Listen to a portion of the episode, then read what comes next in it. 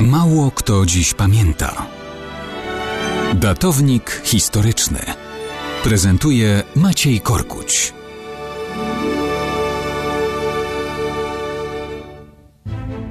Mało kto dziś pamięta, że we wrześniu 249 roku zgasła definitywnie szczęśliwa gwiazda świecąca nad rodziną imperatora Rzymu pochodzącego z Syrii Filipa Araba.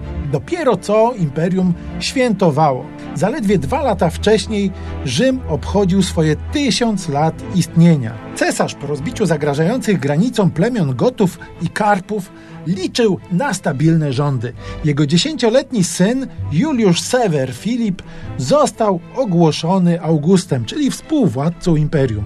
Żonę Marcję Otacylię Sewerę ozdobiono mianem matki senatu i mianem matki ojczyzny. Ale nadzieje na spokój i stabilizację okazały się płonne. Znowu były kłopoty z Gotami, pojawili się samozwańczy cesarze uzurpatorzy. Wysłany przez Filipa Araba na Bałkany z misją pacyfikacji Gotów Mesjusz Decjusz zadanie wypełnia, ale swym działaniem zyskuje bezgraniczną miłość i uwielbienie tamtejszych legionów. Żołnierze jego obwołują cesarzem w czerwcu 249 roku.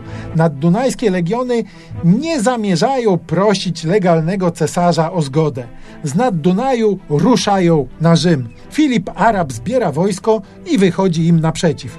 Może być dobrej myśli, wszak jego armia jest liczniejsza od wojsk Mesjusza Decjusza ale się myli. We wrześniu 249 roku dochodzi do walnej bitwy pod Weroną. Filip ponosi sromotną klęskę. Sam w desperacji walczy, ale na placu boju otrzymuje cios tak potężny, że miecz wroga dosłownie rozcina mu głowę na dwie części. Pretorianie w tym czasie strzegą w Rzymie jego dwunastoletniego już syna. Na wieść o klęsce jednak sami go mordują, licząc na względy nowego władcy.